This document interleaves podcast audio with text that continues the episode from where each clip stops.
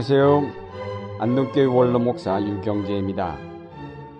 하나님은 천지를 엿새 동안에 창조하셨습니다. 마지막 날에 온갖 짐승과 사람을 만드셨습니다.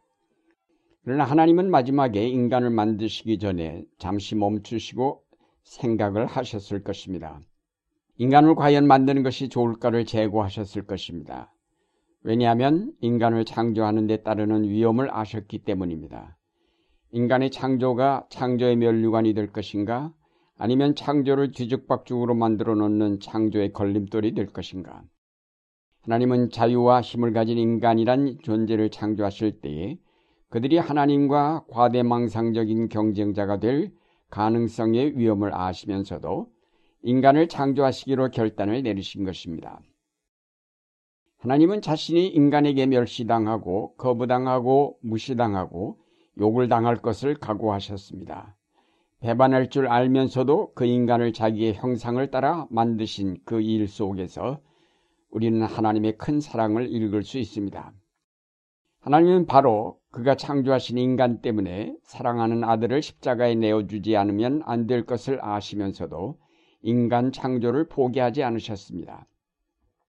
인간 창조 속에 담긴 하나님의 이 놀라운 사랑을 우리가 간과해서는 안 될 것입니다. 이런 위험을 아시면서 하나님은 왜 인간을 만드셨을까요? 하나님은 인간을 만드시면서 무엇을 기대하셨을까요? 창세기 1장에 보면 하나님이 인간을 어떻게 만드실 것인가를 계획하시던 그 순간이 묘사되어 있습니다. 1장 26절에 하나님이 말씀하시기를 우리가 우리의 형상을 따라서 우리의 모양대로 사람을 만들자라고 하셨습니다. 하나님은 인간을 자기의 형상대로 지으려 하셨습니다. 하나님은 그 인간이 자기의 친구가 되길 바라셨습니다. 자기의 대리자가 되어 그분이 지으신 세계를 다스리기를 원하셨습니다. 그와 더불어 이 세계를 아름답게 가꾸어 가기를 희망하셨습니다. 하나님과 대화하며 그 뜻을 따라 살 수 있도록 인간을 창조하셨습니다. 하나님의 형상을 따라 지음받은 인간, 이것이 원래 인간의 모습입니다. 예수님께서 세리들과 창녀들, 율법과는 상관없이 살아가는 무지한 백성을 사랑하실 수 있었던 것은 그들 속에 심겨져 있는 하나님의 형상을 보셨기 때문입니다.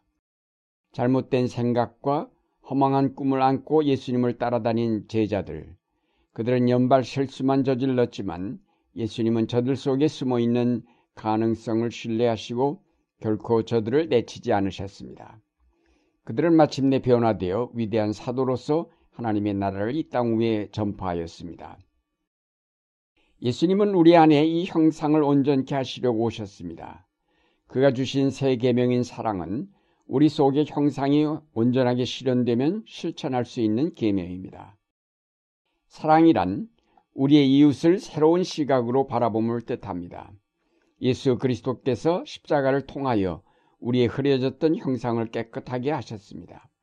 우리는 새롭게 된 우리의 형상을 통하여 하나님의 말씀을 깨달아 알 수 있게 되었으며 이웃을 새로운 눈으로 보면서 사랑할 수 있게 되었습니다. 사람들 속에 있는 이 하나님의 형상을 볼 수 있을 때 우리는 이웃을 사랑할 수 있게 되며 사람에 대한 신뢰를 회복할 수 있으며 이 사회를 희망적으로 바라볼 수 있게 됩니다. 다음으로 생각할 것은 우리가 하나님의 형상을 따라 지음을 받았다고 해서 모든 피조물과 구별된 특별한 존재가 아니라는 사실입니다.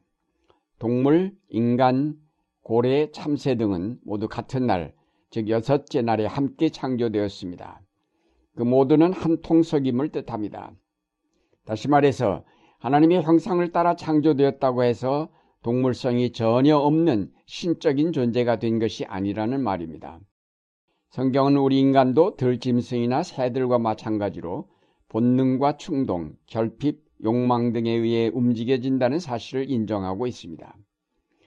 우리 인간이 육체의 본능을 완전히 떠난 신적 존재로 지음을 받지 않았다는 사실에 대해 감사를 드려야 할 것입니다. 하나님은 우리를 동물적 본능을 가진 자로 창조하셨기 때문에 우리 속에 들어있는 동물적 본능들을 다 알고 계십니다. 하나님은 우리가 동물적 본능을 억제하고 신적인 존재가 될 것을 요구하시는 것이 아닙니다. 하나님은 다만 우리에게 동물적인 속성을 올바로 사용할 것을 요청하실 뿐입니다. 예수님은 육신을 입어 이 땅에 오셨습니다. 그는 우리의 동물성을 문제 삼지 않으셨습니다. 오히려 그것을 감추고 마치 성자인 양 행동하는 외식하는 바리새인들을 문제 삼으셨습니다. 동물적 욕구를 숨기지 않고 살아가는 밑바닥 사람들을 예수님은 오히려 더 사랑하셨고 그들이야말로 천국에 가깝다고 하셨습니다. 우리는 우리가 동물로 지음받았음을 깨달음으로 창조주 하나님과 구별된 존재이며 다른 피조물과 연대를 가진 책임적 존재임을 잊어서는 안 될 것입니다. 우리 스스로 만물의 영장임을 내세우면서 다른 피조물들을 멸시하고 지배하며 학대하는 이 일은 하나님의 뜻이 아닙니다. 하나님께서 인간에게 허락하신 먹거리는 오직 식물뿐입니다. 이것은 하나님께서 인간을 사랑하시듯 그가 지으신 모든 동물도 사랑하심을 뜻합니다. 예수께서 탄생하실 때 마국간에 태어나셨다는 사실은 그의 구원의 역사가 사람에게뿐만 아니라 모든 동물에게도 미친다는 사실을 뜻합니다. 이제까지는 우리가 동물적이라고 말할 때 그것은 나쁜 의미로 사용하였습니다. 우리가 새롭게 깨달아야 할 것은 모든 동물은 하나님께서 정하여 주신 원리 안에서만 행동하는 데 반해 인간은 그것을 벗어나 하나님의 질서를 파괴하고 있다는 사실입니다. 우리 인간이 동물로 창조되었음을 분명히 인식하므로 다른 동물들과 같이 하나님의 질서 속으로 돌아가야만 할 것입니다.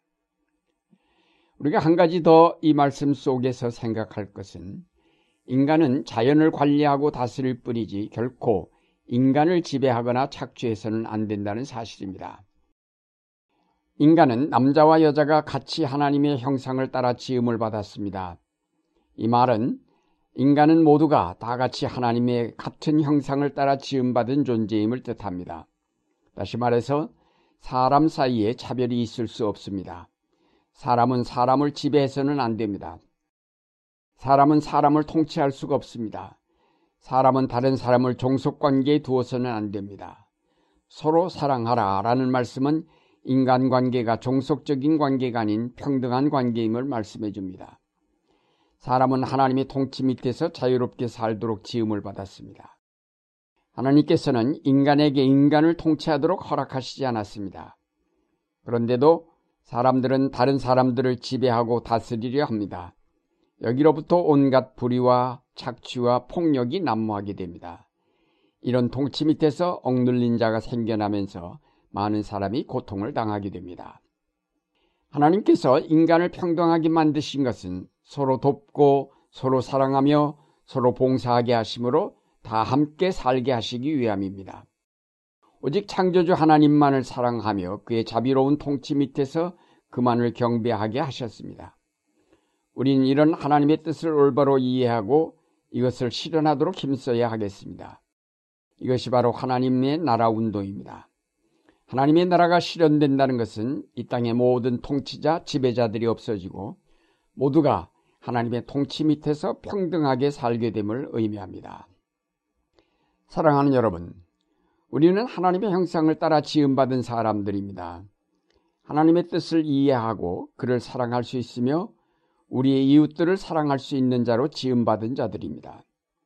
특히 우리는 예수 그리스도께서 십자가를 통하여 우리의 형상을 온전케 하여 주신 사실을 믿습니다.